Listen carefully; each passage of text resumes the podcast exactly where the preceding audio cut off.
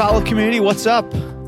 Those of you listening in real time and who live in the U S and who can vote tomorrow, I'm hoping you exercise that right. I mean, it's one of the beauties of our country, get to vote for who will lead us. And I've been listening to a podcast called Wicked Game American Elections. It covers every presidential election from the beginning until now. And I'm not that far into it. I'm the election of eighteen hundred, which I'm really excited about listening to because Congress had to decide who was president that year, uh, which is crazy to even think about if it got to that place now. Anyway, it's a good reminder that politics, it's always been a bit contentious and unpleasant. And if you're into history, yeah, I would recommend it. Wicked Game, American Elections. For those of you who are listening and you don't live in the U S and you can't vote, or if you're not listening in real time, that doesn't matter either. So I hope you have a lovely Tuesday tomorrow. If you're new to our podcast, we don't usually talk about other podcasts or the general election of the United States, but really our goal is to help technical artists to become more effective so that our churches can become more effective. And we do that through everything that we do, this podcast, Philo Coaching, Philo Staffing, and the Philo Conference. And you can learn about all these things on our website at philo dot org. And speaking of the Philo Conference, if you haven't heard, we've got dates for our twenty twenty-one Chicago Philo Conference, which are May eleventh and twelfth. It's a Tuesday, Wednesday, kind of our normal two-day run in the middle of the week. And you know what? Our big incentive to win free coffee for a year is now over, but you can still get tickets at the super early bird price with a discount for four or more people. So yeah, why don't you go check that out?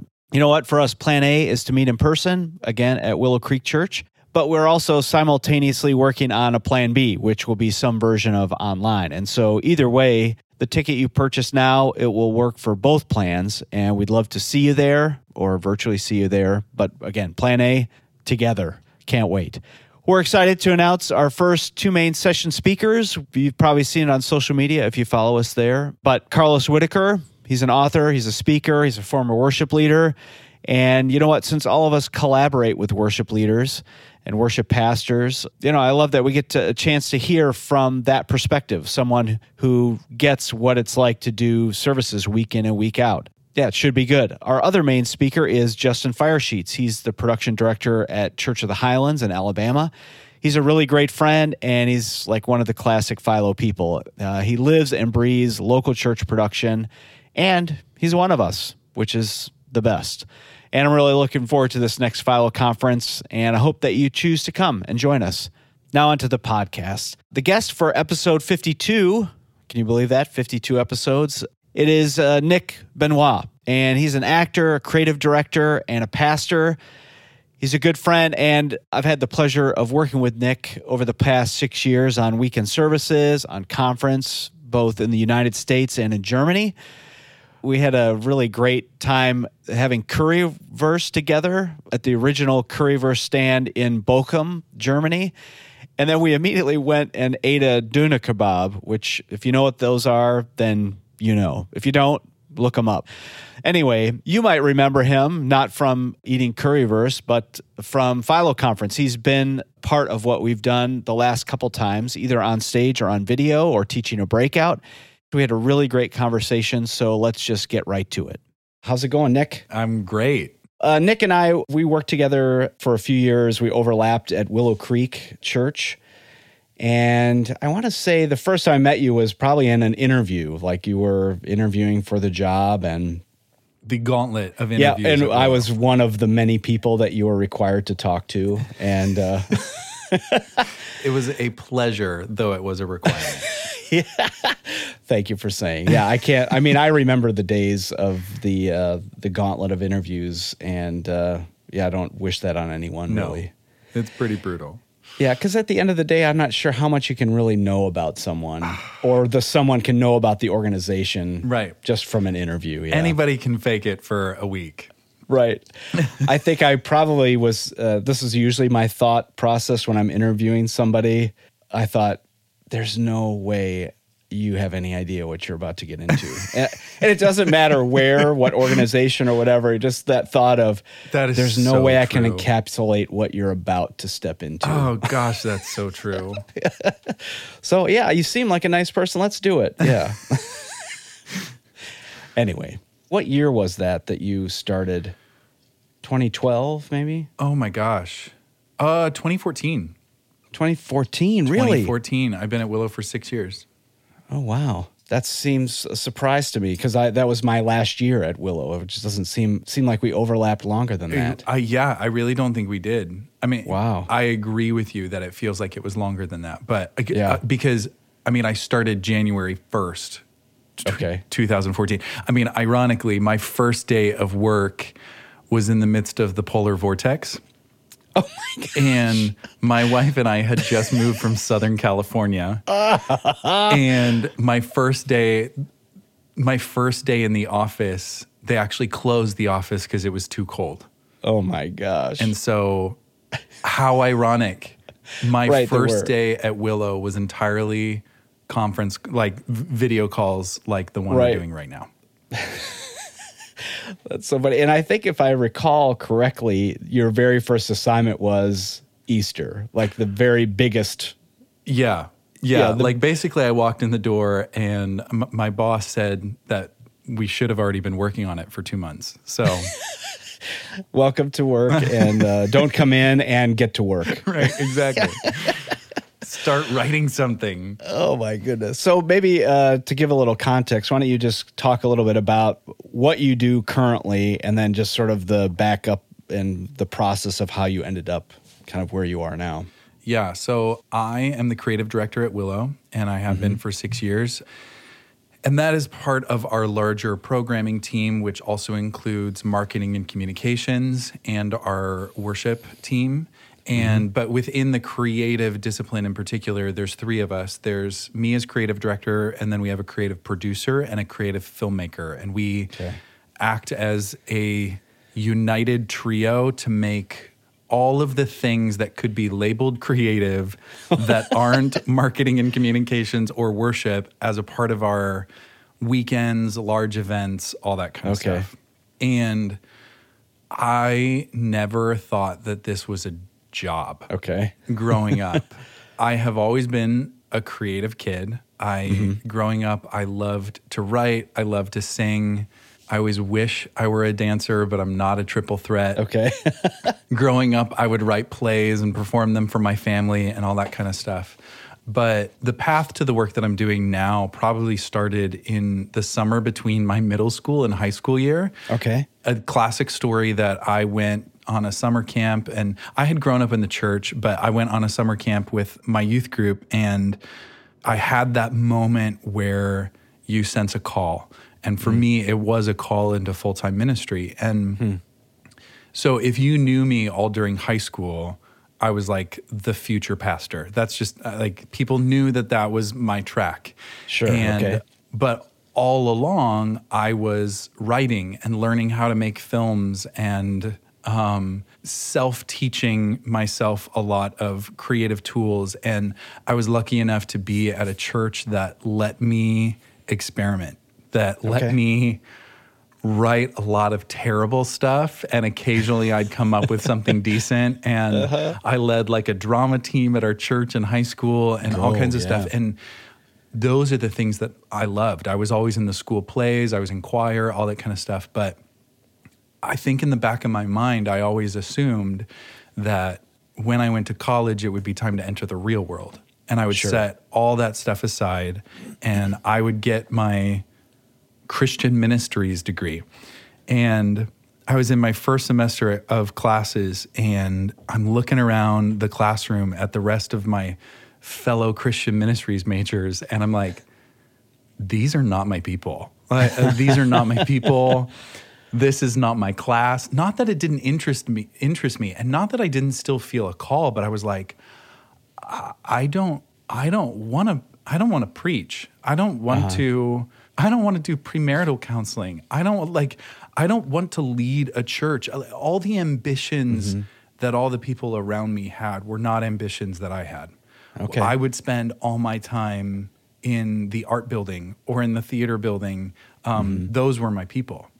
Mm-hmm. And so I got confused. I didn't know I didn't know how to marry those worlds. I at right. the time I didn't see what the connection could look like. Mm-hmm. And so I jump ship on my Christian ministries major. I went full throttle in theater and communications. Okay. And that's what I ended up finishing my degree in. I spent some time in L A pursuing an acting and directing career and saw some success and an incredible amount of failure. Mm-hmm. And the last straw for me kind of came in, my wife and I had moved to Charlotte, North Carolina after graduation. Okay. And I was working for a professional theater there, and it went bankrupt, which okay. was not my fault, by the way. Um, but it, it went bankrupt, and it was kind of the last straw for me. It was, I have spent so much time pursuing this dream, trying to make something happen in these things, this this arena that I love, and nothing's working. Not that failure is an unknown thing in that line of work, but right. I definitely sense that something deeper, something spiritual was at the root of all of it. Mm-hmm. And I had one of those come to Jesus moments, and um, I felt like God said, I called you into the ministry, but I didn't call you to change yourself. Hmm. And it was the first time that I saw the connection and felt permission to bring all the creative things that I loved to this calling that I still loved. Mm. And um, that changed everything for me. I, and I kind of made one of those deals with God. It was like, great, I don't know what that looks like. If you can find me a creative job in a church, awesome. Within, I think, a couple months, I was the video director at a church in San Diego. And nice. Then I was there for about four or five years and then moved to become creative director at a church in Orange County. Okay. And then um, creative director at Willow. Okay. Wow. Yeah. It is amazing to me. I guess I have a few questions about your story there, and I'm going to forget all but the first one. That's okay. That's okay. Failure, I mean, it's something that I think so many of us are afraid of, but is so necessary to personal growth, and I mean to have to have some kind of a relationship to failure that's positive. I'd just be curious, like, did you get used to it? Did you harness it in some creative way? Did, or is it just it always sucks? And then looking back, you're like, oh, I learned from that. I think it's probably more that latter category. Oh, crap. I'm not sure yeah. I went after it in any kind of a healthy way. Yeah. Maybe to a fault. I think I've always been someone who's ready to pivot. And okay. it's not that I don't it's not that I don't feel the effects of failure, because I definitely do. I mean, mm-hmm. I can um, if you're familiar with the Enneagram, I'm a four. I feel everything really deeply, so it's definitely uh-huh. not that I don't feel the effects of failure, but I'm really quick to kind of rebound off that wall and okay. go rent, running down the next tunnel I see. And okay. sometimes I've actually faulted myself for that. I think when when you're a creative director, you're expected to have a vision, this like mm-hmm. grand idea. And yeah.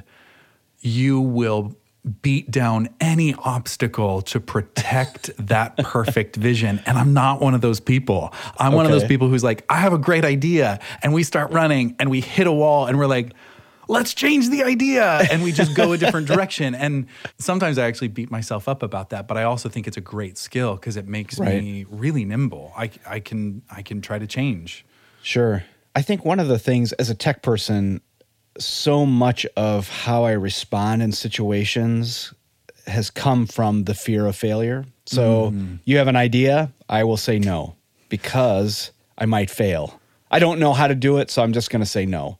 Because failure is right, you know, the possibility of failure is right there. And I think for a tech person, so much of what we do is in the hands of someone else, like hmm. a pastor, a worship leader, a creative director, that they're throwing things at you that you don't really have control over. Yep. And so there's the failure is always kind of lurking out there.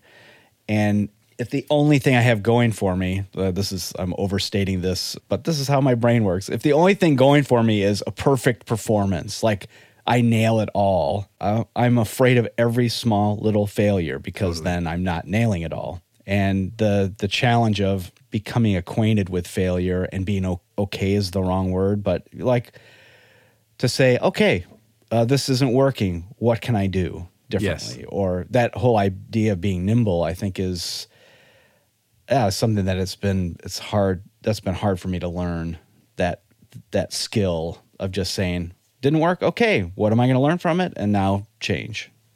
I think anyone who tells you that they love failure are like, what a crock. Although I have to say, in some ways, uh, I might say this, but I'm, I'll probably um, regret saying it out loud on a recording. I, and maybe these this failure and mistakes are maybe two different things. Yeah. I love making mistakes. Love maybe a strong word, but right. The, tell me more about I'm, this. Yeah, if I'm trying something new, I'm gonna make a mistake. Yeah, and if I'm making mistakes, that means I'm trying something new.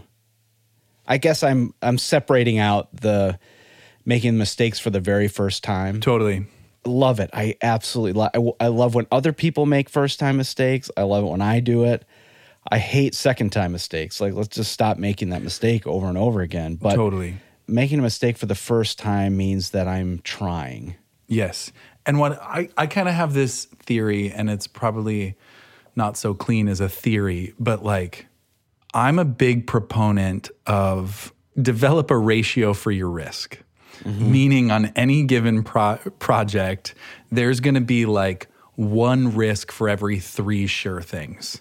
Okay. So we've got Easter coming up in a couple weeks. Mm-hmm. Honestly, we have no idea what's going on because hashtag coronavirus. Right. But when I look at an event like Easter, to a certain degree, you you can't fail. Like, failure's not really an option. You, at the end of the right. day, you have to pull off a great event that celebrates the right things and tells the right stories and moves people toward Jesus. So you have to be successful, but within right. there, you should be taking risks. So mm. what are the sure things that you know you can line up for your Easter program or whatever that thing is, so that you can take big risks at moments? Where can you like right. reach for the moon? If you're always reaching for the, oh, I'm I'm going to sound like the biggest Debbie Downer. Um, if you're always reaching for the moon, honestly, you're going to exhaust yourself and you're only ever going to experience failure. But if you're only ever doing what you always do, right. that's boring. If everything's a sure thing. Yeah, yeah. And yeah. so what is the right ratio of risk? Yeah. I think is always a question I'm asking myself. Sure. The thing I, I also love about kind of taking those risks and trying something new is that every time you do that, your capacity yes. comes up to that level. Uh-huh. And so now it's like the just incrementally over time, your capacity for whatever increases yep. because you're you're pushing yourself a little bit y- all the time. Yeah, you're not only developing skills, but you're developing a tolerance for the unknown too, which I think is important. yeah. I think that's uh, my T-shirt uh, that I'm going to start selling. I have a tolerance for the unknown. Hey, that's faith, right? Tolerance yeah, right. for the unknown. Oh, my gosh. We have a new definition. Yeah. Yeah, I think, too, even just from a technical standpoint or even a creative standpoint, you try something new and you go through all the work of, okay, how do we even do this? And you solve the technical problems and you buy a new piece of gear and you integrate it into what you're doing. And now you're like, oh, what was impossible yesterday is now like just part of norm. Yeah, we can totally do that, mm-hmm.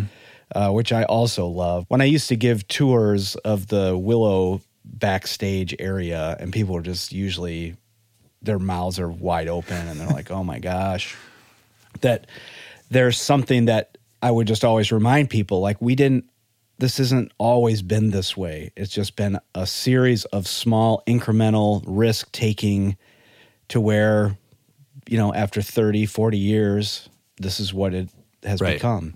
Um, it's not, nothing's overnight, right. but it's a, it's all incremental. All started somewhere. Yeah. So one of the things uh, we talked about a little bit before we started the recording is just the times that we've worked together, I've really appreciated how prepared you are. A lot of times it feels like in situations I've been in where working stuff out for the very first time, with fifty volunteers and people sitting around waiting and while we try to troubleshoot or whatever. And I'd be the first to admit that there's a there's probably a necessary part of some of that mm-hmm. that, mm-hmm. Uh, you know, like we're trying something new for the first time. We don't know until we're right. in the room and it's happening. Right. In fact, we were just on a program in Germany that got shut down because of the coronavirus. we, I think we rehearsed the crap out of one little transition thing just over and over and over we again. Did. And didn't we, do we ever do it in real life? I don't know. No. Or did it get cut? I think it got cut. No, I can't. I can't remember. Or was it the piece? I don't know. I think we. I think we. I think we did it right before we got shut I, down. It might have been. Yeah, it might have been yeah. that morning. Anyway, but the, there was part of that that okay, we needed to work through some of that stuff. Yeah. But the thing that I loved was that your part. You're coming. You're ready. Do you have a a method to how you prepare or a philosophy of preparation for yourself and maybe for the teams that you're part of? Yeah, honestly, I think it I think it's rooted to my theater background. Okay. It was always drilled into me by my directors that by the time you get to tech rehearsal, mm-hmm. that rehearsal is not about you. Right, okay. That is about all your friends in the technical fields. Uh-huh. By that time, your lines are your lines are known. Your blocking mm-hmm. is known. The risks have already been taken in your personal rehearsals, in that rehearsal okay. among the cast, or for me, a lot of times it's monologue. So it's in practice rooms by myself for hours so that by the time I walk out on stage, there are no more unknowns coming from me. So that okay. the first time the tech team sees it and the last time the tech team sees it, I will have not changed. And so that they have an opportunity to dial in all the things that they need to dial in. Like mm. I I view it as one of the best ways that I can pay respect to my collaborators. Mm. Wow. Yeah. I, yeah. I just have this philosophy. Tech rehearsal is not about us. Not right. about and the, I would say, the I, yeah, the performers. Yeah. I would have to say that I have felt that respect from you just as a person on the other side of knowing that you're showing up ready. Especially in the the event we just did in Germany, there's so little time right. for rehearsal, for us to figure stuff out and to know that you're going to show up, your thing's going to be ready. Right. Because I know that if I walk out there and stand in a spot that's five feet different from the last spot I stand stood in, that's a ton, mm-hmm. that that's a domino effect that creates so much work for a lot of other teams.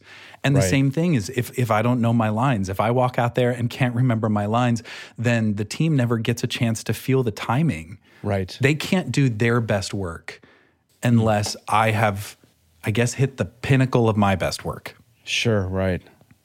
That's so good. I love you. um, the, uh, maybe that's the end of the podcast right there. That was good. Uh, maybe a question for you about being on stage and being that person. Yeah. Okay, you're totally prepared. You're ready to go.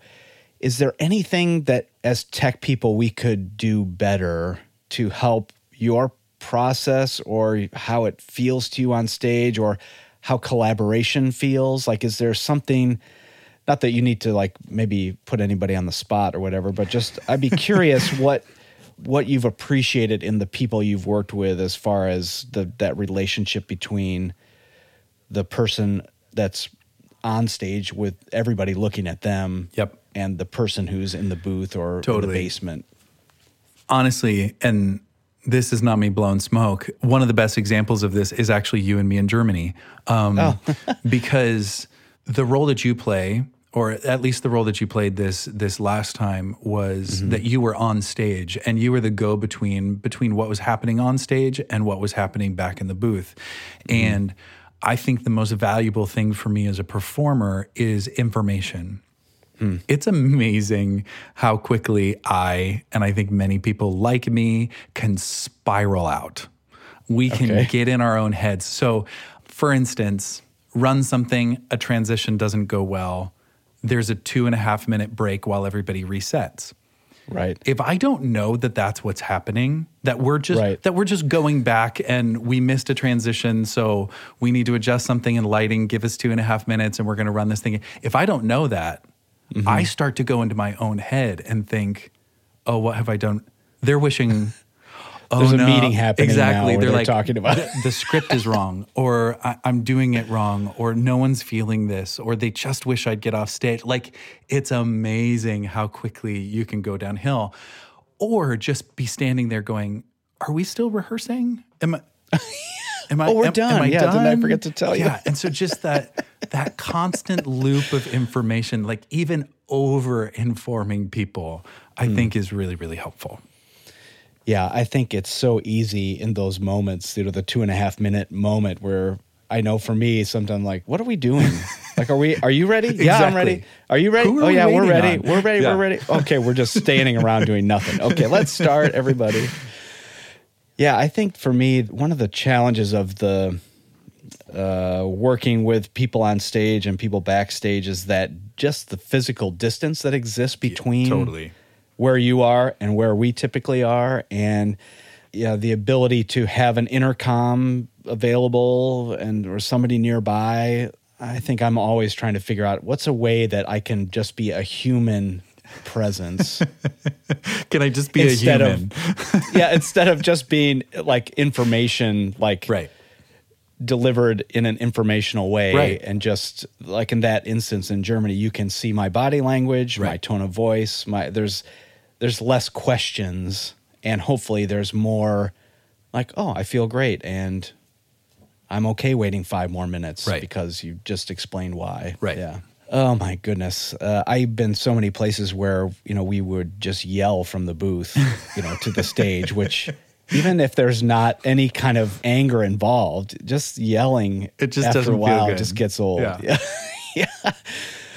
Oh, and then, yeah, trying to communicate over intercom and all that. There's probably no perfect way. But, yeah, I noticed that in Germany, just even being up there for the band, there were so many times just... they're talking, and so I could communicate to the production team, hey, just give us thirty seconds if they're going to solve this problem, and then we can get into it, or vice versa. Yeah, so helpful. And a lot of times when I'm walking out there, um, and I've realized to ask this question now, but the band is all wearing in-ears. And right. so a lot of times they're actually getting information that I'm not getting, because I only wear in-ears for about half the things that I do. And... Mm-hmm. So I've I've learned that I have to kind of give our team a heads up. Like, hey, I, I can't hear any of the chatter. Is there someone who could just stand near me and, and relay right. information? So I've learned to ask for that kind of stuff. Yeah. Sometimes I wish I couldn't hear the chatter. So consider yourself lucky. Yeah, that, there's that too. Yeah. Just thinking about having to come up with ideas. So maybe, uh, you know, the your first day on the job, you got to come up with an Easter idea and then you have to execute it. Maybe Easter is a bad idea, but just I'd be curious how you think about your ideas and how, how you come up with them. And then even your relationship to technology in pulling those off. Like, do you love the, uh, you know, you said you wear in-ears. Do you love leveraging as much technology as you can, or maybe even avoid some of it if you can because it makes it too complicated? I'm asking too many questions all at once. Let's go back to just the idea of coming up with ideas just as the starting point. Yes. Coming up with ideas.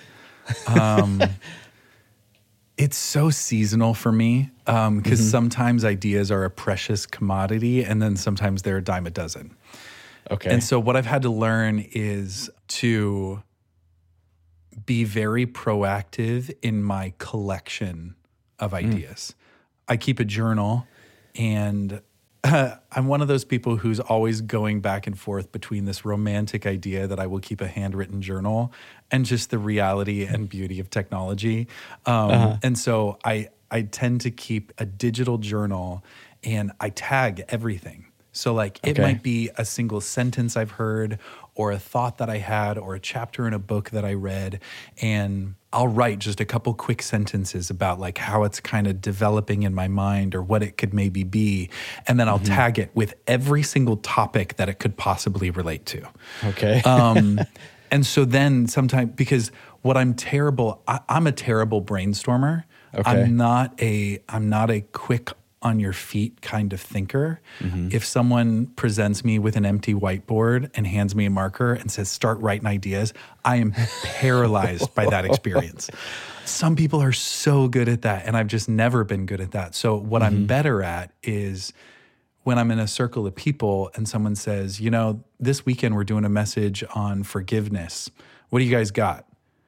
I can look back in that digital journal and see... Mm. see the things that I've thought before. Okay. And that's almost always better than what I would come up with in the moment.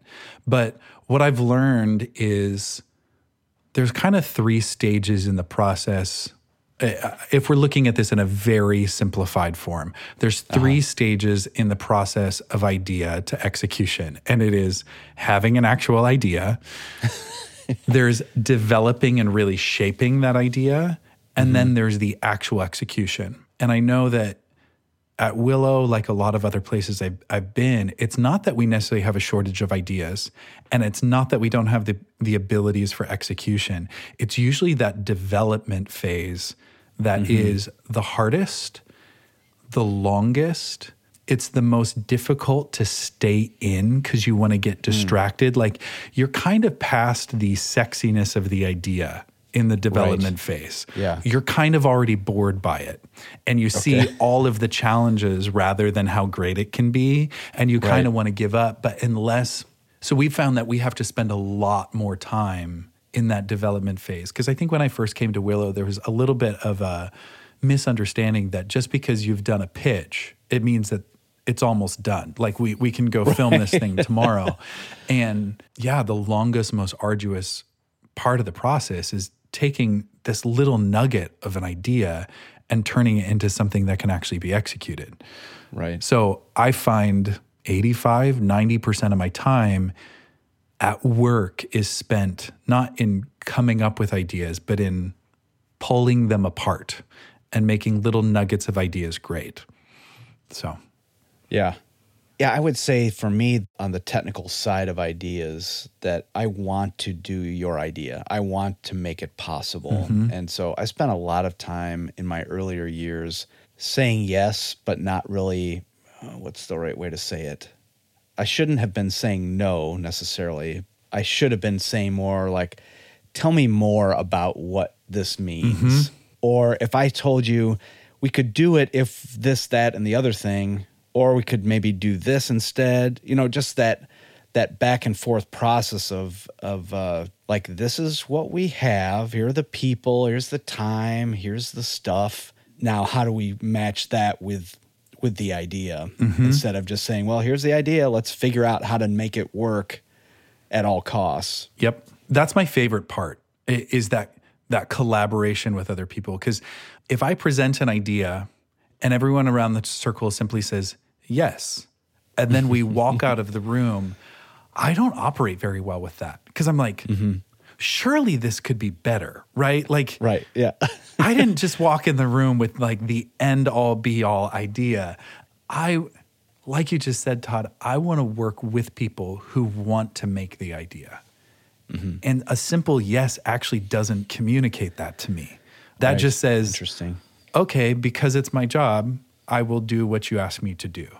Right. When right. you a- when when someone actually pushes against it a little bit or says like, I think I hear what you're trying to make people feel or have them see, but I feel like it might work better if we did it this, that tells me, oh, we're in this together. That push and pull says that that we've linked arms. Right, yeah. I think, too, the thing about the back and forth and the pulling apart, if uh, if you have an idea and I say, well, we could do this or that or this other thing, like what is most important about your idea? Is it this or this other thing? Or in even that process, you might say, no, it's all important. But even the even the exercise of re-examining every part of it to say, what is the nugget of this part of the idea versus these other ancillary things that don't really matter. Exactly. No, just cut those out, and this is what we're trying to do. I think it's such a useful exercise. It's so helpful because, so at Willow, we have a pretty arduous pitch process where, mm-hmm. you know, first usually I'm bringing it to like my little triad creative team, and then usually I'm bringing it to our executive producer. And from there, I'm usually bringing it to our technical team. And it kind of goes through all of these different pitches where I have to sort of sell this idea and bring people mm-hmm. on and hear their thoughts. And it's not usually until sometimes half, two thirds of the way through that process that I even know that I even know what the idea is about. You know, like I have a uh-huh. general sense. I've, a lot of times I've written a script, but I don't know yet what the most important sentence in that script is. Hmm. The one mm-hmm. that I'd refuse to delete. Right. Until those kinds of conversations get started. Right. So it's so helpful. When I was uh, in college, I was a huge, uh, listened to a ton of Christian contemporary music, the C C M yeah. uh, routine. Yeah. So it's like late eighties, early nineties. It was big. And uh, I was a nerd, I admit, but changed my life too. So don't. There you uh, go. Can't can't argue.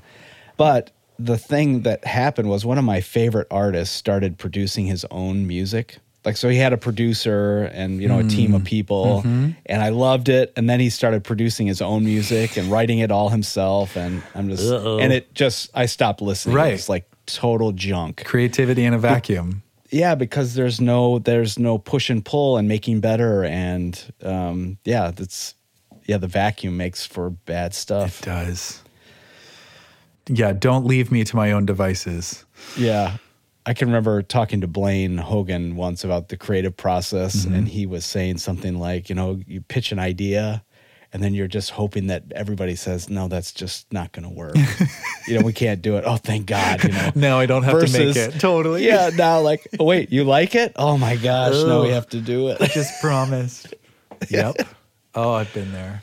I don't know how you do it. I so from just my minuscule little uh, tech brain, I remember used to like if an idea wasn't working, I would just be like, oh, just you know, come up with a new one. Yeah, just five minutes. We'll we'll get you know we'll dial it back yep. in. You know, just come up with that new idea. Yeah, oh, not easy. No, no.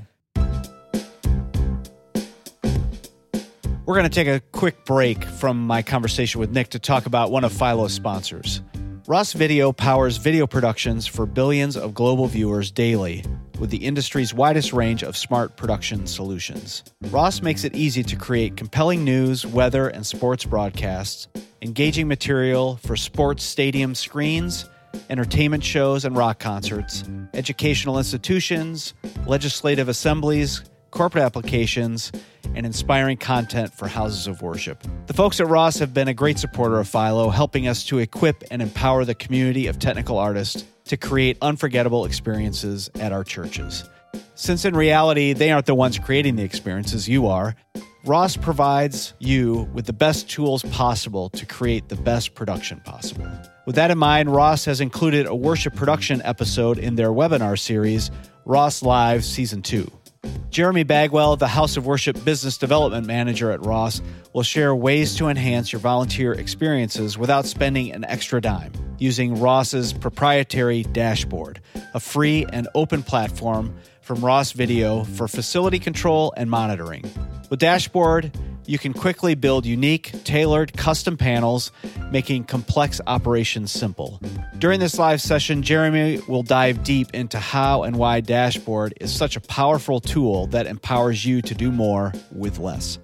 Watch live on their website, rossvideo.com slash live, on November seventeenth at eleven a.m. Eastern Time to ask questions of Jeremy and their Dashboard team. Head to rossvideo.com slash live to register for the free Worship Production Webinar on Ross Live Season two. All right, now back to the podcast. I think for me, the one of the most effective tools for learning the creative process for me personally was my daughter, when she was very small, she wanted to paint with me. Hmm. And so we bought the little Crayola watercolor, you know, those circles mm-hmm. of color and And I would just sit with her while we did it. Well, I totally got into it and, you know, bought better paints and better paper and real brushes and, you know, just all the stuff. And the thing about watercolor is that it requires a ton of planning. Mm-hmm. And then once you start, you're just kind of like, okay, you know, wherever the water goes, totally. That's what this will look like. And I mean, it's a very simplistic thing, but, you know, the picture in my head never actually looked like the picture that was in front of me. Yep. And uh, yeah, it was so helpful as a tech person to realize, oh, this is probably what, you know, is going, this is probably what is happening to all these people that are trying to make something. Yep. And it's not turning out how they imagined. Yep. Not only that, but like with my paintings, it was all within what wasn't in my control. Everything else was in my control. Yep. Like I, I'm the one in control. But for someone like you, you're you're developing an idea and then you're handing it off to a group of people to then interpret your idea. So it's like, it's worse than just letting the water do its thing. It's like, I have to trust these people to mm-hmm. treat this the way that it needs to be treated or how I imagined it. Mm-hmm. And I can't even imagine that part of the creative process, to say, have an idea and then, okay, here you guys, you now you... make it into something and don't ruin it. Oh, I think I think the hardest part is I always, okay, I always chide my wife because um, she, ah, oh, she'd probably kill me for talking about this. She's not- You know a, a person right, who- she's, Yeah. yeah. She's not always the best storyteller. Okay. And the reason is because she leaves out so much important information. Okay. She forgets that you don't know the things that are in her head as okay, she's telling yeah. the story. And um, I feel that all the time in the midst of the mm. creative process uh, where I feel like I have said the idea over and over and over and clarified it as much as I possibly can. Mm-hmm. And then there's always a point in the process where I realize, oh, yeah, they were never... I never let them see the whole picture I saw in my head. I mm. assumed they were seeing it, but I didn't describe it to them. Like I, mm. in communicating an idea, I've learned certainly the value of repetition. Mm-hmm. Just because you've said it doesn't mean anybody heard it.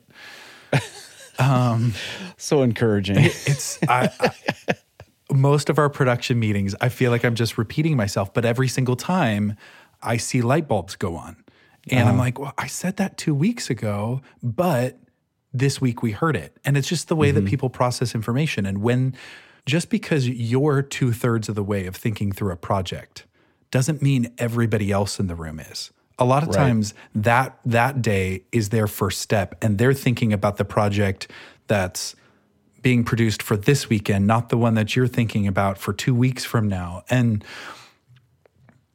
um, the value of repetition and incrementally bringing people along on the vision is so important. Mm. But then I've learned I have to constantly describe the things in my head and, you know, I, and find different ways of describing it. And you see this throughout scripture, that how often Jesus uses simile and metaphor where he mm. says, the kingdom is like, the kingdom right, is yeah. like yeast. The kingdom is like a treasure. The kingdom is, again and again, he's repeating himself mm-hmm. because he's saying, yeah. last time I said this, you only got part of the picture. Right. Let me, let me have you see it from a new angle. And mm-hmm. I think the same thing has to happen when we try to communicate our ideas. We have to right. give people the gift of, of looking at what's in our head from every facet possible. Hmm. I think it's that there's probably a psychological term for that, kind of like the curse of knowledge, mm. like that it's so easy. I mean, it happens t- probably to all of us, but as a tech person, you know, you're like, I just assume you know all the things right. that have to happen. And so I skip over so much information and usually I get blank stares at the end of it. Yeah, that just, well, the figuring out the line between what's too much information right. and what's, yeah, just the right amount. Right. I think, too, as a uh, somebody who's been on the receiving end of ideas is the wrong way to say that. The one that's like, I hear an idea and then I'm I'm uh, the one that's going to execute it. I think there's a whole bunch of questions that I need answers to mm-hmm. that you have no idea mm-hmm. about. Mm-hmm. And I would just, uh, for whatever this is worth, you know, on some of that stuff to let yourself off the hook a little bit. You can't say it enough different ways to get at some of those questions. Totally. I think as as you work with a group of people more, you figure out some of those. Yes. That, oh, I know that, you know, so-and-so is going to ask this question. They're always going to have this question. Yeah. yeah. And so I, I can kind of preempt some of that stuff, but I think on some level, this is something that I had to work on myself, is that I have questions that I need answers to, and I'm the only one who knows that. Right. And so I'm not going to get the answers I need without asking the question. Yep. And so in the creative process, in this development phase, the push and pull, yeah, it's, I think as tech people, it's our responsibility to enter into that push-pull with, hey, I know you have the answers to the questions that I have, right. and so I have to ask them. Right. Yeah, it's so good to remember. Mm-hmm. Uh, for those of you who are can hear, I, I don't know, my son started playing the piano upstairs, so that instead of, of your course. kids running wild of through course. your house during quarantine, my eighteen-year-old is uh, playing. It was quite nice. I don't know if you could hear it, but it was uh, some nice jazz music. And I've texted him, I'm recording a podcast. And it's probably on TikTok already, right? Right, it is. Yeah, for those of you who don't know, I'm uh, for the majority of uh, people now, I'm just simply Carson Elliott's dad. Uh, he has become famous on TikTok, and I'm nobody anymore, uh. except that I'm his dad. It's been a fun journey. I'm looking forward to when I get free stuff from it. He like the mailbox is jammed with like hoodies and shoes and wow. stuff that he, people just send him. It's interesting, yeah. That's crazy. Yeah. Anyway. You were asking the question earlier about, you didn't say it this way, but the toys that we apply to creative ideas, right? Oh, yeah, yeah. Like, yeah. Yeah, being afraid or in- embracing like just what technology can bring to an idea. Yes. While you're thinking, I have I have one example for myself. Yeah. So I don't often get up on stage and like preach a message, but occasionally I've done it. And one time I decided I knew the material so well that I didn't want the notes right in front of me. I just said, I'll tell you the order of things and just put it on the screen, you know, in the front row. And I'm up there doing it. And then I just saw them skip over one of the pages. Like I saw it happen. Oh, no. And I thought, oh my gosh, what is good? I'm never doing this again. That's what I was thinking in that moment. I've never, I'm always going to have the paper in front of me. And so I think there's a part of it, it goes back a little bit to that idea of you're putting your stuff in someone else's hands and you're trusting them with it, that, yeah, technology can be amazing, but it also can be, yeah, just like, oh, that, uh, don't do that again. Uh, so, I mean, I have a pretty similar experience almost every time I'm on stage, because sometimes we are able to produce pieces with enough advance that there have been no recent script changes and I've had plenty of time for rehearsal. But mm-hmm. we have definitely had those weekends too where it's like there were massive script changes on a Friday and yeah. I tell our team, like, I'm doing the best I can, but I can't have this memorized. And our wonderful graphics guy at Willow often does me the service of having the prompter in the back. And mm-hmm. I've also realized the the beauty of that reliance too, mm-hmm. of mm-hmm. being truly dependent on other members of your team mm-hmm. and the way that that can actually build trust too. Yeah, I don't know yeah. that it's a position that I would put myself in intentionally, but maybe we should more because- Yeah, interesting. Because like my my my relationship with Scott Lambert is one of trust and mutual respect that is even more so because of the ways that we have to rely and collaborate in mm-hmm. moments like that. So there's, I don't know, there's something really beautiful about that. Yeah, that is. But on the question of like how much, and I don't know if this is exactly the question that you were trying to ask, but how much tech am I, do I get excited about throwing at ideas? Mm-hmm. And the short and not fair answer is the right amount. Um, right, no, it's, yeah, perfect. Because like, uh, there are some ideas that should be simple. Right. And we shouldn't complicate them. It should be mm-hmm. a microphone and a spotlight, and we should stop. Yeah, yeah. And then there are ideas that should be wow and yeah. should be permanently cemented in our memories because of the way we treated them, not just because of what they said. And mm-hmm. what I love, so I'm rarely someone who comes up with ideas based on a cool thing that I've seen. Okay. My ideas usually start from what do I want to say, and then I try to figure out how to say it. Some mm-hmm. people actually start with, oh, here's this really cool tool that I could use. What could be best communicated with that? And I find it harder to work in that direction. But what I've loved is when our production team, when our more technically minded folks are constantly staying in touch with those things mm-hmm. so that when we are in one of those meetings and I'm communicating the heartbeat of an idea, they can say, I don't know if this is right for the idea, but I've recently been researching this new projection system, or, mm-hmm. you know, there's this light that does a different kind of effect, or a lens we can put on a camera that's going to make things that I think will help accentuate those moments. I love those conversations. Mm. I'm rarely going to be the one who brings them to the table. Right, okay. And I'm often someone who, I wouldn't say I'm resistant, but I'm always very careful of, let's not make the most memorable part of this the way that it looked. Right, yeah. Let's let it be the heartbeat of what it is. And when those things work in tandem, some of the most expensive, complicated things we've ever done are actually some of the things that appear the simplest. Hmm. And some of the things that um, look like they have the most pizzazz have actually been the easiest to pull off. And so there's just, there's an interesting alchemy there that I'm always trying to, to balance. Yeah. I think uh, it's so easy for production to distract people from hmm. what the message is. Mm-hmm. I think we would normally go to feedback or, you know, lights being off or wrong graphic on the screen, you know, the things that are going wrong right. or what's distracting people. But yeah, I think overproducing something can be as distracting as as those mistakes can be. You know, that right. if you if all I remember is there were lasers at Christmas, then I've missed I've missed the mark totally. in a huge way. I, I mean, just like a little microcosm of this moment, we were um, yesterday, I was editing a video over video chat with my team, and it's this it's this kind of meditation on the moment that Jesus gets out of the boat and he sees all these people who have run to the other side of the lake to get to him, and he looks at them and he just says, they're like sheep without a shepherd.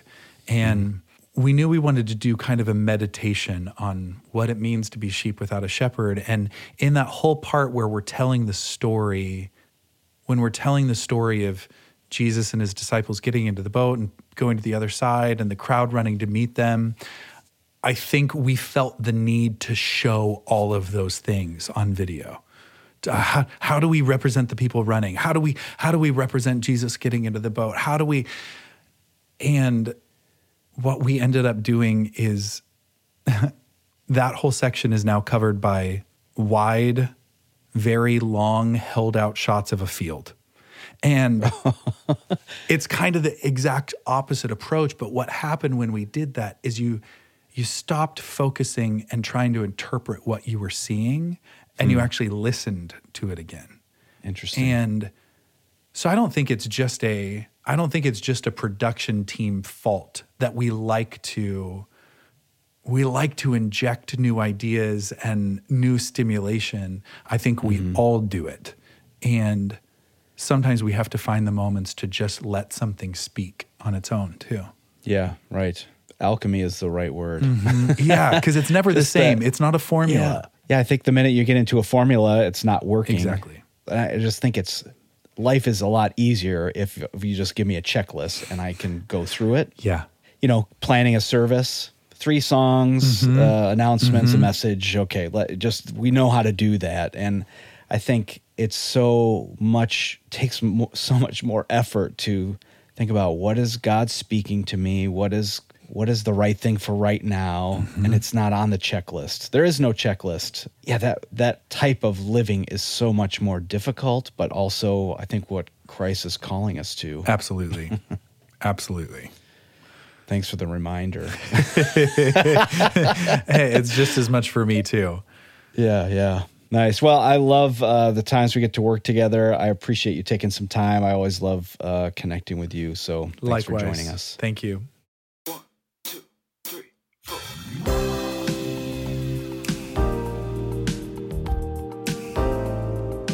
I always love spending time with Nick, even if it's just virtual. Um, his talk about the three phases to an idea, you know, you have the actual idea, the development of the idea, and then the execution of the idea. Oh, so interesting.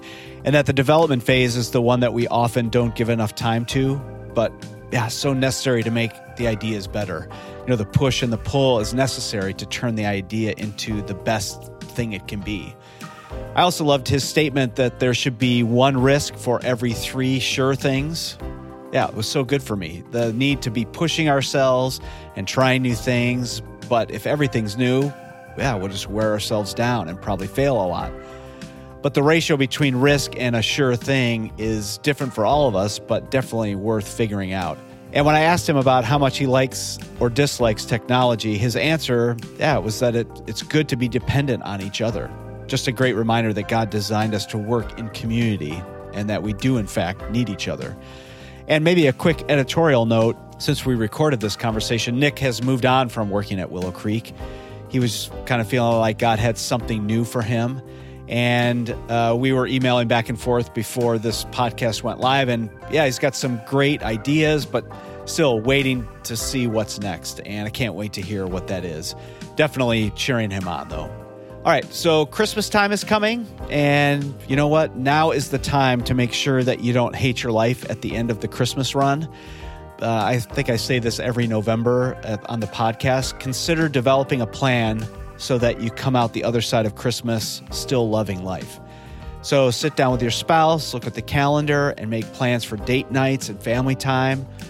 As my wife would tell me, that just like my team needs a vision for what we're doing at Christmas, our family also needs a vision for why I'm working so hard at Christmas. And now is the time to figure this out. Don't wait until you're exhausted and your family's missing you. And you know what?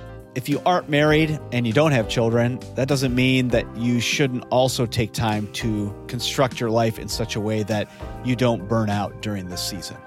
And on the I hate Christmas note, now could be a great time to invest in yourself and your teammates by going through the newest Philo resource, the book, I Love Jesus, But I Hate Christmas. It's full of useful principles with discussion questions at the end of each chapter, and you can purchase a physical copy, an ebook, or the audiobook version on Amazon. And if you're thinking about buying multiple copies for your team, you can go to our website, philo dot org, and you get a discount if you buy ten or more copies. You can keep up to date with what's happening at Philo by subscribing to our podcast. Uh, you can also give us a review on iTunes. It gives us a chance to help more technical artists to become more effective. And you know what? If the world is full of more effective technical artists, that means that the local church around the globe can become more effective. And so your review helps spread the word about our podcast.